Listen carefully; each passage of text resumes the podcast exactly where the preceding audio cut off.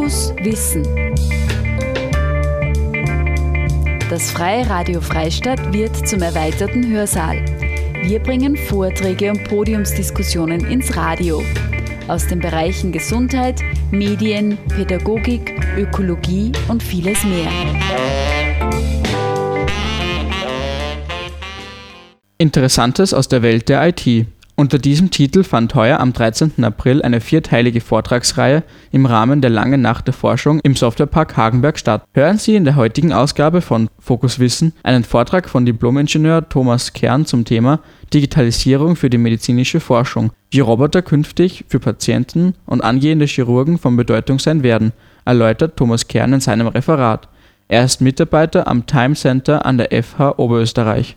Und ja, ich darf bei der Gelegenheit auch mich vorstellen. Mein Name ist Thomas Kern. Ich bin von der Fachhochschule Oberösterreich hier ansässig in Hagenberg und bin für das sogenannte TIMET Center, für das Zentrum für technische Innovation in der Medizin zuständig. Was das genau ist, werde ich Ihnen im Laufe des Vortrags genauer erklären.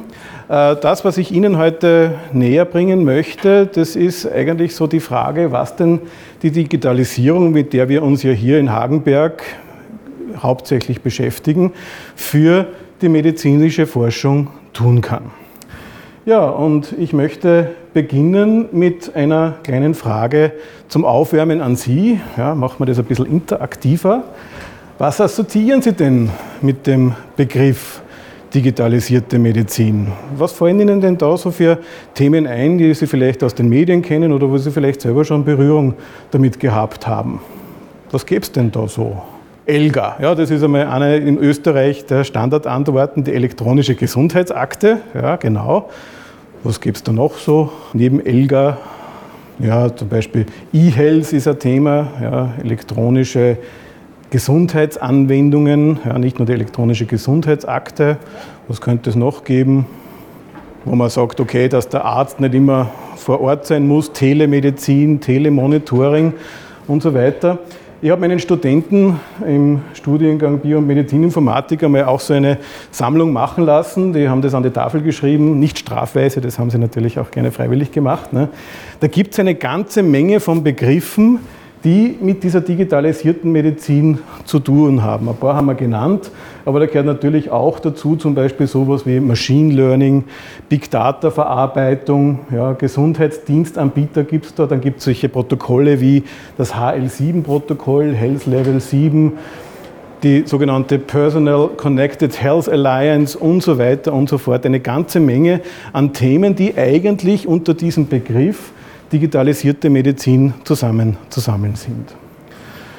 Nehmen wir uns einen der Begriffe heraus, um dann auch einmal zu sehen, wo denn eigentlich die Anwendungen sind und wie denn das eigentlich in der Medizin, kommen Sie ruhig rein, und wie denn das eigentlich in der Medizin diese Digitalisierungstechniken verwendet werden. Die können auf ganz unterschiedlichste Wege verwendet werden.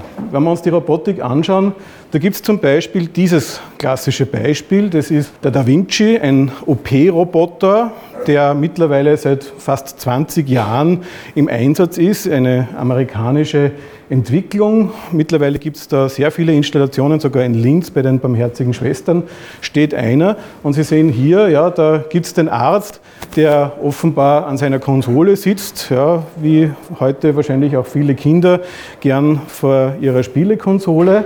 Und der steuert damit diesen in dem Fall dreiarmigen Roboter, den gibt es auch in vier- und fünfarmiger Ausführung und kann damit den Patienten operieren. Was ist der große Vorteil dabei? Äh, es geht hier zum Beispiel um Operationen, die sehr, sehr kleinteilig sind, in einem sehr engen Bereich. Zum Beispiel hauptsächlich bei Prostata-Operationen kommt, habe ich gelesen, dieser Roboter zum Einsatz, weil die sehr minimalinvasiv durchgeführt werden können und der Roboter insbesondere auch die Zitterbewegungen des Arztes, die er zwangsläufig in der Hand auch hat, ausblenden kann. Das heißt, der Roboter kann die Schnittführung und die ganze Operation sehr viel ruhiger durchführen als der Arzt, wenn er das direkt machen würde. Allerdings kostet es auch ein bisschen etwas, weil diese Firma auch eine gewisse Monopolstellung hat ja, und die Werkzeuge, die hier verwendet werden und auch die Reinigung dieses Geräts, der ganze Betrieb ist auch nicht ganz günstig. Ein weiteres Beispiel, wie äh, Robotik im medizinischen Bereich oder im Gesundheitsbereich eingesetzt wird, ist zum Beispiel dieser hier. Ja. Gerade im asiatischen Raum ist es so, dass man hier sich sehr, sehr viele Gedanken macht, wie äh, Roboter auch für die Pflege zum Beispiel eingesetzt werden können. Sie sehen hier zum Beispiel an, meine, das ist mit dem Bärengesicht ein bisschen gewöhnungsbedürftig, ja, der halt hier ganz konkret dazu gedacht ist, ihm schwerere Lasten zu heben, wo dann eben gerade diese manuellen Tätigkeiten dazu verwendet werden, damit eben nicht mehr das Personal das machen muss. Man muss halt auch sagen, sofern das dann auch dazu führt, dass sich das Pflegepersonal auch wirklich wieder mehr um die Menschen kümmern kann und bei den Menschen sein kann und die behandeln kann, ja, dann macht es natürlich auch sehr viel Sinn. Und nicht, dass es nur eine Ersatzleistung ist und die Leute dann irgendwann einmal nur mehr mit den Robotern reden können. Das ist natürlich nicht der Sinn der Sache. Auch ein Robotikbeispiel, ja, konkret. Hier wurde ein Exoskelett entwickelt, das wirklich Leute, die auch äh, vollständig querschnittgelähmt sind, in die Lage versetzt, wieder gehen zu können. Allerdings Allerdings ist es natürlich so, dass das noch nicht so ohne weiteres reibungslos geht, sondern dass man hier zum Beispiel als Controller die beiden Krücken hat, ja, wo dann wirklich einige elektronische Helferlein drinnen sind, mit denen dann dieses Exoskelett gesteuert wird, dass dann auch wirklich diese Gehbewegung ausgeführt werden kann. Aber das ist natürlich durchaus eine lebensverbessernde Maßnahme für diese Personen. Ein weiteres Beispiel für Robotik im Gesundheitsbereich ist hier dargestellt. Auf der einen Seite sehen Sie hier zwei solche Roboter, die in einem chinesischen Krankenhaus durch die Gegend fahren, einfach nur um medizinische Güter äh, von A nach B zu transportieren. Ja, da werden halt verschiedene Proben und andere Befunde durch die Gänge transportiert und das ist ein automatisches Transportsystem, das auch auf die Personen, die in den Gängen unterwegs sind, Rücksicht nimmt. Ja, das heißt, die melden sich auch, ich werde jetzt behindert, die können auch selber mit dem Aufzug fahren und solche Dinge. Das heißt, auch hier in diesen Bereichen wird Robotik eingesetzt mittlerweile. Oder wie man auf dem zweiten Bild hier sieht, im Labor. Ja, gerade dort, wo man viele automatisierte Handlungen hat, also die Laborautomation, da haben wir ja auch in Hagenberg eine Firma, die sich sehr stark damit beschäftigt, mit der Firma Stiva, aber eben auch zum Beispiel in gefährlichen Bereichen, wo man mit gefährlichen Substanzen hantiert, haben solche Roboter natürlich große Vorteile und da lässt man das natürlich die Technik lieber machen als den Menschen. Ja, und hier sind wir natürlich schon ein bisschen in der eher visionäreren Seite dieser Robotikthemen. Roboter im Körper anzuwenden, das ist natürlich nur ein bisschen Zukunftsmusik. Ja, das heißt, die Idee wäre zu sagen, wie wäre es denn, wenn man so kleine Roboter im Nanomaßstab, ja, also in einem Milliardstel von einem Millimeter machen könnte, ja, um die quasi in die Blutbahn einzubringen und so wie es halt hier in dieser äh, Grafik hier dargestellt ist, dass halt dieser Roboter halt wirklich an die richtigen Stellen sich treiben lässt in der Blutbahn und dann dort, was auch immer gerade zu reparieren ist, ja, zum Beispiel Arteriosklerose oder so, schneller mal repariert. Ja, das wäre natürlich ideal. Ja. Aber da sind wir natürlich noch ein bisschen weit weg davon. Ja. Und vor allen Dingen, ob die Frage, die Frage ist, ob die dann wirklich so ausschauen, dass sie dann wie Roboter ausschauen, die wir, äh, wie wir die uns vorstellen, oder ob das nicht vielleicht eher Enzyme sind, die halt dann vielleicht ganz bestimmte Funktionen übernehmen können, ja, die auch im, im Stoffwechselprozess dann auch Dinge herausschneiden können und so weiter. Das wäre durchaus denkbar. Ja, na gut. Was machen dann wir eigentlich in Hagenberg dabei? Und da schreibe ich jetzt auch hin, gar nicht so sehr die FH Hagenberg, sondern eigentlich die FH Oberösterreich. Ja. Aus welchem Grund nämlich? weil, und jetzt kommen wir dazu, was dieses Time Center eigentlich ist, wir auch drauf gekommen sind, dass das eben nicht nur ein Thema ist, das nur eine Disziplin verlangt, sondern das ein interdisziplinäres Thema darstellt. Das heißt, es müssen mehrere Forscher aus unterschiedlichsten Wissenschaftsgebieten zusammenarbeiten, um alle diese Lösungen die Sie hier gesehen haben, auch entwickeln zu können. Und wir haben das Glück in der FH Oberösterreich, dass wir ja vier Standorte haben. Einen eben hier in Hagenberg, einen in Linz, in Steyr und in Wels und die haben auch unterschiedliche Themenstellungen. Der in Linz, ja, das ist der, der eigentlich primär der Medizintechnik-Standort ist. Ja, das heißt, da gibt es eben solche Themen wie hochauflösende Mikroskopie, Spektroskopie, Nanolithografie. Ja, wir werden dann sehen, was das alles ist. In Hagenberg sind wir natürlich die Informatiker, da gibt es Themen wie Bioinformatik oder Data Science oder Mobile Computing zum Beispiel, das hier ins Spiel kommt. In Wales sind sie auf der einen Seite die Materialtechniker und auf der anderen Seite machen sie auch Wirkstoffforschung, nämlich zwar speziell für Lebensmittel, aber auch für Medikamente. Das heißt, auch hier haben wir einen Teilbereich, den wir eigentlich für die Entwicklung für medizinische Technologien brauchen. Und auch die Steirer, die ja unsere Manager sind, ja, Logistiker und Manager, die beschäftigen sich zum Beispiel mit den Gesundheitsprozessen. Wie laufen denn diese Prozesse, die Abläufe in Krankenhäusern wirklich? Wie kann man die gestalten, dass eben hier ein optimales Ergebnis auch kostenmäßig dann zustande kommt? Und das ist eigentlich das, was wir erreichen wollen, dass wir jetzt diese vier Wissensgebiete und Standorte, äh, diese vier Fakultäten zusammenbringen, um halt dann bessere Lösungen im Bereich der Medizin, der Biomedizin, der Biochemie und so weiter bieten zu können. Was haben wir dann gemacht? Wir haben uns sechs Forschungsfelder auserkoren, wo wir sehen, da gibt es auf der einen Seite eben auch seitens der Lebenswissenschaften entsprechenden Bedarf und hier können wir auch mit unseren Technologien etwas beitragen. Ja, beginnen wir mit der ersten, das ist diese biomedizinische Datenanalyse. Die biomedizinische Datenanalyse, das ist das, was wir eigentlich primär in Hagenberg machen. Ja, es geht darum, Muster zu identifizieren in verschiedenen großen Datenmengen, Software zu schreiben, die Dinge analysieren kann, Bildverarbeitung zu machen. Wir haben sehr, sehr viele bildgebende Verfahren in der Medizin. Ja, wenn Sie denken, da gibt es ein CT, da gibt es ein MRT und, und viele andere Datenmaterialien. Schauen wir uns einfach ein Beispiel dafür an. Ähm, Sie sehen hier, wir kriegen zum Beispiel aus Linz häufig dann solche Aufnahmen, da sind zum Beispiel irgendwelche Zellen drauf. Ja? Und es geht darum, genau herauszufinden, welche Typen von Zellen sind denn das, die da in diesem Serum drinnen sind. Das kann zum Beispiel ein Blutserum sein. Ja? Und das kann ein Spezialist, wenn er da durch das Mikroskop schaut, in tagelanger Arbeit natürlich feststellen, weil der hat natürlich das Fachwissen dafür. Und unser Zweck ist eigentlich der, wenn wir da gemeinsam zusammenarbeiten, dass wir genau diese Tätigkeit, die der Spezialist hier durchführt, durch eben entsprechende Computertechnologien ersetzen können. Das heißt, wir in Hagenberg, wir schreiben dann solche Programme, die halt dann unterschiedlichste Verfahren zur Klassifikation, der Statistik äh, zum Beispiel äh, miteinander verknüpfen, dann auch ganz genau diese Bilder analysieren können und dann, wie Sie hier sehen, auch die Ränder dieser Zellen einzeichnen können. Und dann gibt es halt da so einen äh, Workflow, der in der Lage ist, mit dem er dann in der Lage ist, dann diese Bilder sehr schnell und automatisiert zu analysieren. Und wofür das Ganze? Das ist ein typisches Beispiel daraus. Ein Projekt, das wir bei uns durchgeführt haben, das sich Thrombotherm nennt.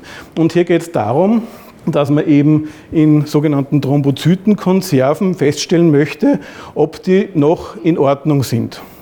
Was sind denn Thrombozyten? Was ist zufälligerweise jemand von Ihnen? Die haben wir in unserem Blut. Ne? Und das sind diese Zellen, die dafür zuständig sind, wenn wir uns schneiden die schwimmen dann dorthin, ja, die lagern sich dann genau an der Schnittwunde an und die haben eine ganz spezielle Eigenschaft, diese Zellen. Die sind am Anfang sind die so schön rund und können da so gut durch unsere Blutbahnen durchschwimmen.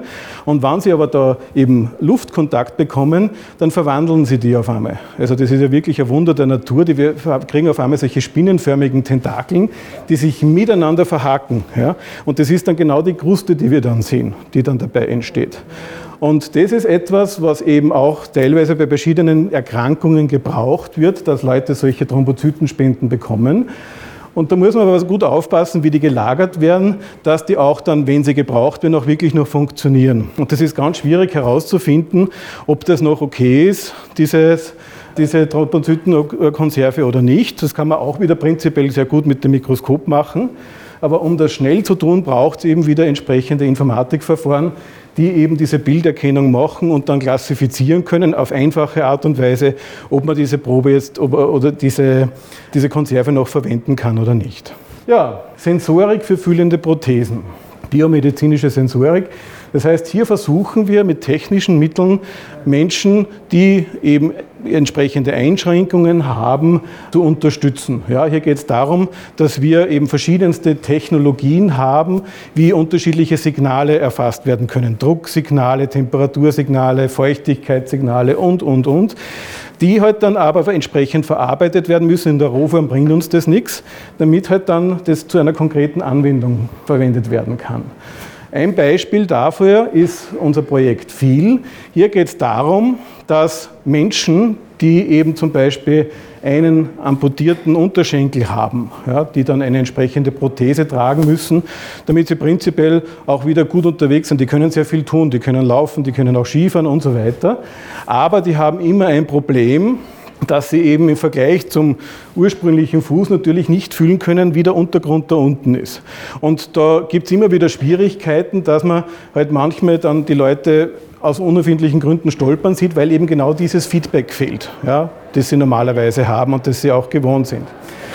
Die Idee, die unsere Kollegen dann gehabt haben, ist die, dass sie auf der einen Seite an der Fußsohle hier unten beim Schuh verschiedene Sensoren anbringen und auf der anderen Seite dann in diesen Prothesenschaft äh, Vibratoren einbauen ja, an mehreren Positionen. Das ist im Prinzip eine Matrix, die letztendlich das Signal, was quasi sonst normalerweise der Fuß da unten an der Fußsohle fühlt, da oben an den Fußstumpf weitergeben können. Da braucht es allerdings schon ein paar vorbereitende Maßnahmen, auch von medizinischer Seite. Hier ist es zum Beispiel auch notwendig, dass man manchmal auch Nerven an die richtige Stelle verlegt, damit überhaupt dann diese Signalweiterleitung passieren kann. Aber das ist eben ein konkretes Projekt, wo man versucht, eben diese Menschen mit diesen Anforderungen zu unterstützen. Und wir machen auch in Hagenberg hier äh, konkrete Dinge, wo wir zuerst eigentlich diese speziellen smarten Textilien einfach aus ganz anderen Gründen entwickelt haben und jetzt aber draufkommen, und das ist häufig der Fall, dass es auch medizinische Anwendungen dafür geben kann. Hier haben wir zum Beispiel gemeinsam mit einer Vorarlberger Firma, die spezielle Textilien erzeugt, ein Laminat entwickelt. Das sehen Sie hier, das besteht eigentlich aus drei Lagen. Da gibt es einmal eine Außenschicht, die halt wie halt die Jacke halt so dann ausschaut oder irgendein anderes Textil, das daraus gebaut wird, äh, die Außenschicht darstellt. Und innen sind im Wesentlichen zwei textile Schichten, die auch Leiterbahnen drinnen haben. Also da sind ganz, ganz feine Drähte mit verwebt. Und das, was man damit machen kann, ist eigentlich ganz interessant. Das sehen Sie hier herunten. Wir haben jetzt äh, testweise dieses Laminat auf unterschiedliche Polstermöbel oder auch auf den Teppich hier unten angebracht und Sie sehen hier am Bildschirm herausvergrößert, was dabei für Signale entstehen. Und das ist schon ganz interessant. Hier sieht man zum Beispiel relativ deutlich, wenn man es weiß, das Gesäß dieses einen Studenten, ja, wie der da drauf sitzt auf dem Hocker. Aber man sieht zum Beispiel hier auch die Fingerkuppen, weil der gerade da auf diesen Sessel drauf greift. Oder am Teppich sieht man jetzt hier auch die Füße der Studentin und ebenfalls die anderen Körperteile. Das heißt, diese Drucksignale sind hier auf ganz einfache Art und Weise einmal visualisiert worden. Wofür kann man denn das jetzt nutzen? Das Wesentliche ist nämlich jetzt, und das ist die Errungenschaft, dass diese Textilien auch sehr flexibel sind. Ja, die sind eben wie andere normale Textilien auch durchaus dehnbar und verformbar, haben also da keine großartigen Einschränkungen. Und ich kann beliebige Formen damit schneidern. Ja, ich kann jetzt zum Beispiel die dann auch dazu verwenden, ja, dass man zum Beispiel genau so einen Strumpf für einen für einen amputierten äh, Fuß zum Beispiel macht, wo halt eben nur das Knie bis daher vorhanden ist, um genau festzustellen, wie denn Druckstellen zum Beispiel in den Prothesenschaft entstehen, damit man halt zum Beispiel die Prothese ganz besonders gut anpassen kann. Aber man kann natürlich auch überlegen, dass man sowas wie eine künstliche Haut daraus macht. Wir haben mittlerweile auch Industrie, in der Industrie häufig die Anwendung, dass Roboter gemeinsam mit Menschen arbeiten. Und eines der größten Probleme ist, dass die Roboter, wenn sie in irgendeiner Form eine Bewegung machen, auch erkennen können sollen, dass da irgendwo ein Mensch im Weg steht. Das können sie mit optischen Verfahren machen, aber das könnte man auch durchaus in vielen Bereichen realisieren, indem man halt zum Beispiel so eine Stoffhaut drüber macht und der einfach entsprechend druckempfindlich ist, genauso wie wir das sind. Und, man, und der Roboter sozusagen dann einfach zu spüren beginnt, dass da was ist und dass er dort nicht weiter hinfahren darf. Also diese künstliche Haut kann man eben auch für medizinische Anwendungen nehmen, für die Prothetik und auch für die, für die Diagnostik wäre sowas möglich. Biomimetik und Materialentwicklung. Was heißt Biomimetik? Man möchte biologische Systeme mit technischen Systemen nachbilden. Das ist eigentlich das, was hier das Ziel ist. In unserem Fall geht es darum, dass wir ganz spezielle sogenannte Polymeroberflächen bauen, die sehr, sehr kleine Strukturen haben, die nämlich dazu dienen, dass sich besonders interessante, für uns interessante, für die medizinische Forschung interessante Zellen da ganz besonders wohlfühlen drinnen. Zum Beispiel menschliche Zellen. Das heißt, es werden letztendlich Gitter erzeugt, dreidimensionale Gitter erzeugt, wo dann menschliche Zellen sich ansiedeln können und letztlich auch wirklich menschliches Gewebe erzeugen. Was sind denn da ganz konkrete Anwendungsformen? Hier sehen Sie mal zum Beispiel diesen Laboraufbau. Erkennen Sie, was das ist? Das ist eigentlich ein 3D-Drucker. Den kennt man vielleicht mittlerweile schon von verschiedenen Sendungen wie Galileo und so weiter, wo man halt dann irgendwelche Plastikteile ausdrucken kann und andere Sachen, die sind recht praktisch, das gibt es auch schon für zu Hause. Nur drucken die halt natürlich in einem viel größeren Maßstab, als das hier erforderlich ist.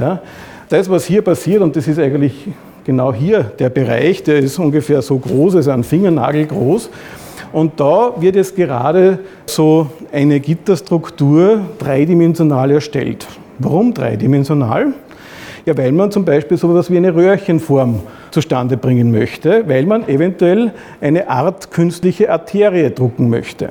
Das heißt jetzt nicht, dass wir jetzt dann wirklich schon Ersatzteile drucken für menschliche Körper, so weit sind wir noch nicht, gibt aber auch Forscher, eben speziell auch in Japan, die genau das versuchen, die das mit Ohrwascheln und anderen Körperteilen schon geschafft haben. Bis zu einem gewissen Grad funktioniert das auch schon ganz gut. Aber in unserem Fall geht es um die Forschung. Und wir möchten zum Beispiel mit den Dingen, die hier ausgedruckt werden und dann eben wirklich diese Gewebeteile bilden, Modellsysteme bauen, um zum Beispiel herauszufinden, wie denn eigentlich die Arteriosklerose in einer Arterie wirklich zustande kommt. Das heißt, wie funktioniert das eigentlich, dass da das Cholesterin durchkommt und sich diese Cholesterinkristalle an der äh, Arterienwand anlagern? Das weiß man noch nicht, ja, wie dieser Mechanismus genau äh, funktioniert.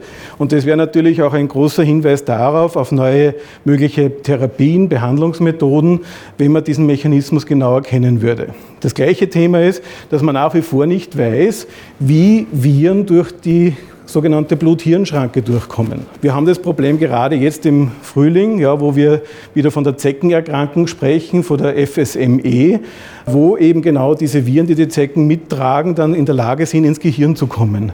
Und wie die das schaffen, das ist eben noch nicht wirklich erforscht. Und da wir hier mit unseren Partnern der Medizinuniversität in Wien zusammenarbeiten, sind es eben diese Modellsysteme, die wir hier als Techniker über diese digitalen Technologien aufbauen. Dazu, wenn wir jetzt schon in so kleinen Maßstäben arbeiten, ja, also da bauen wir jetzt schon unsere Strukturen auf, irgendwie muss man dann unter Umständen ja auch einmal genau schauen, ob das auch wirklich alles passt ne? und ob die auch wirklich richtig aufgebaut worden sind. Und nicht nur das, wir haben jetzt natürlich auch diese Aufgabenstellungen aus der Pharmakologie, aus der Wirkstoffentwicklung, wo man zwar prinzipiell über verschiedene In-vitro-Tests, In-vivo-Tests weiß, dass es Wirkstoffe gibt, die bestimmte Erkrankungen behandeln können. Äh, man vermutet, wie die Wirkstoffe zusammenwirken. Ganz hundertprozentig genau kann man das eigentlich nicht sagen. Es gibt halt nur verschiedene Modellsysteme dafür. Und man hat eigentlich nicht die Möglichkeit, weil die halt so klein sind, zu erkennen, ob das auch wirklich so funktioniert, wie man sich das vorstellt. Was sind denn die Wirkstoffe eigentlich? Diese Wirkstoffe sind nichts anderes als lange Eiweißmolekülketten. Ja, das heißt, genauso wie unser DNA aus einer bestimmten Reihenfolge von solchen Sequenzen besteht, passiert das auch bei den Proteinen. Und je nachdem, wie diese Proteine zusammen oder wie diese, äh, wie diese Proteinsequenzen äh, gestrickt sind, verknäulen sich diese Proteine auf eine ganz bestimmte dreidimensionale Form. Und das ist das eigentlich Interessante, dass nämlich diese dreidimensionale Form dann auch die Funktion in einem Stoffwechselprozess ergibt. Das heißt, was hat dieses Protein? Das können zum Beispiel Hormone sein ja, oder verschiedenste andere Stoffe, die wir selbst erzeugen oder die wir dem Körper zufügen. Insulin zum Beispiel ist ein Proprotein und so weiter. Da kann man bisher eigentlich nur erahnen, wie die ausschauen.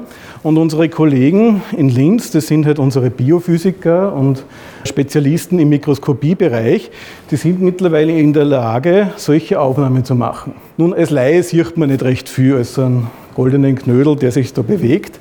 Aber wenn man weiß, wie das eigentliche Modell ausschaut, nämlich zum Beispiel wie hier dargestellt, und dann das reale Bild dazu sieht, kann man dann schon auch als Laie erahnen, dass das offenbar relativ gut übereinstimmt. Nur was ist die Herausforderung dabei? Sie sehen hier diesen Strich hier. Der ist 5 Nanometer groß. Was sind 5 Nanometer? 5 Nanometer, ja, das sind 0,0005 Mikrometer. Und dann da wir nur mehr drei Nullen dazu, dann sind wir auf Millimeter. Ja? Das heißt, das ist ein Milliardstel Millimeter, von dem wir da reden, von der Größenordnung her. Und das ist natürlich die große Herausforderung, dass man dann solche Strukturen auf einer so kleinen Skala erkennt. Und wie glauben Sie, dass das aufgenommen wird, dieses Bild? Können Sie sich das vorstellen? Wird das optisch gemacht oder elektronisch? Oder was schickt man denn dahin, dass man das überhaupt sieht?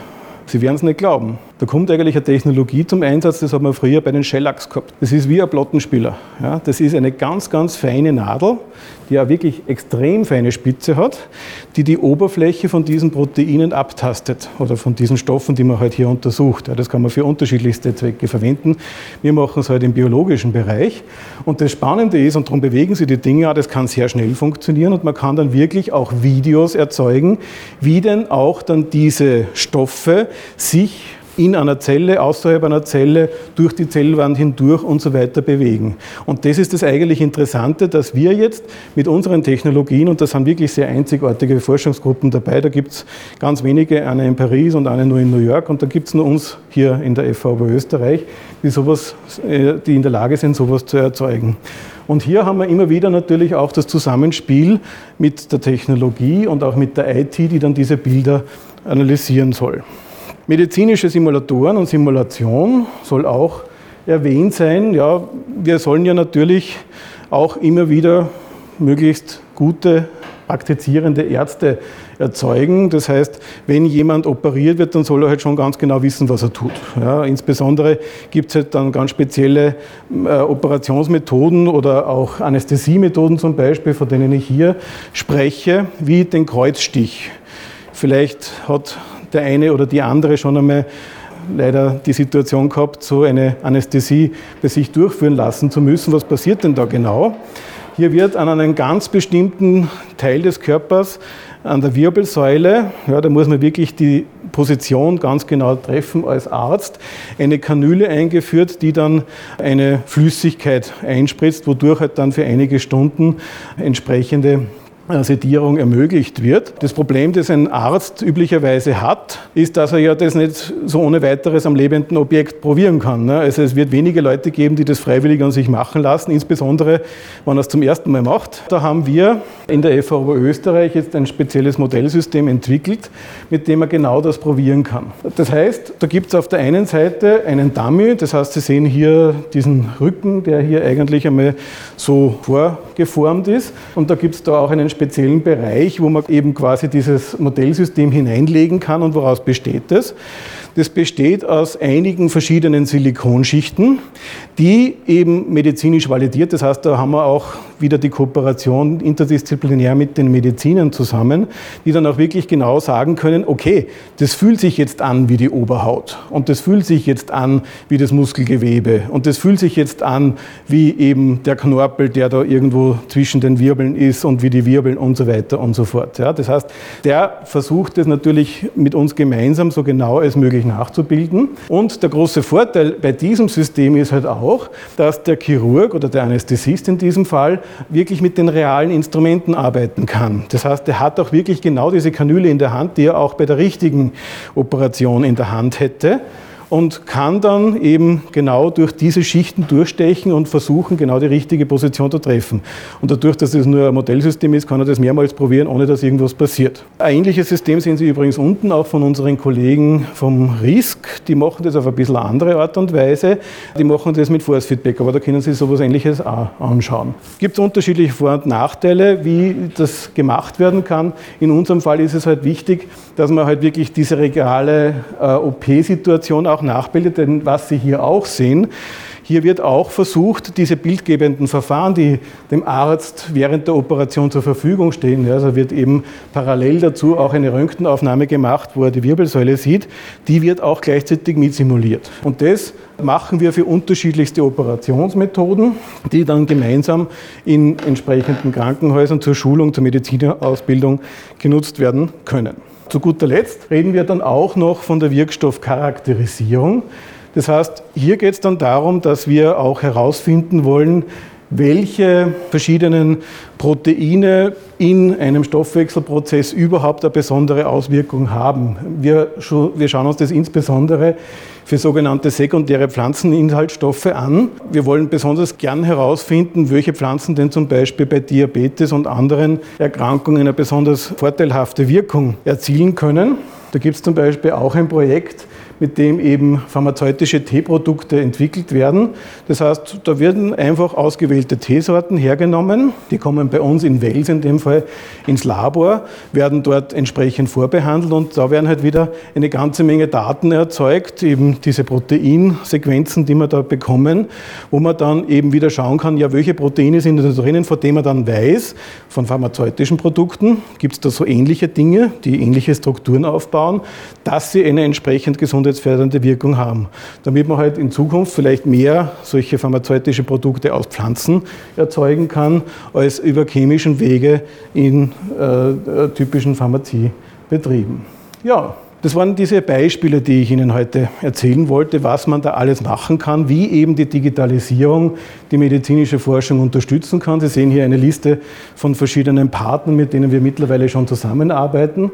Äh, ja, da gibt es zum einen die Unternehmen, die Interesse daran haben, natürlich aber auch die wissenschaftlichen Partner, die Universitätskliniken, die äh, verschiedenen Universitäten und andere Forschungseinrichtungen.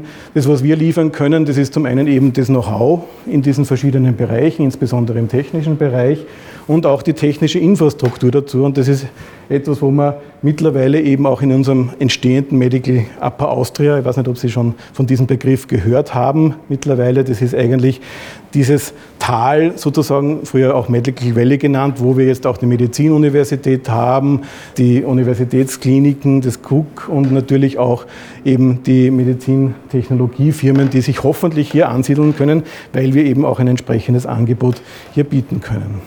Ja, damit bin ich am Ende meines Vortrags. Danke für Ihre Aufmerksamkeit. Wenn es Fragen gibt, bitte gerne.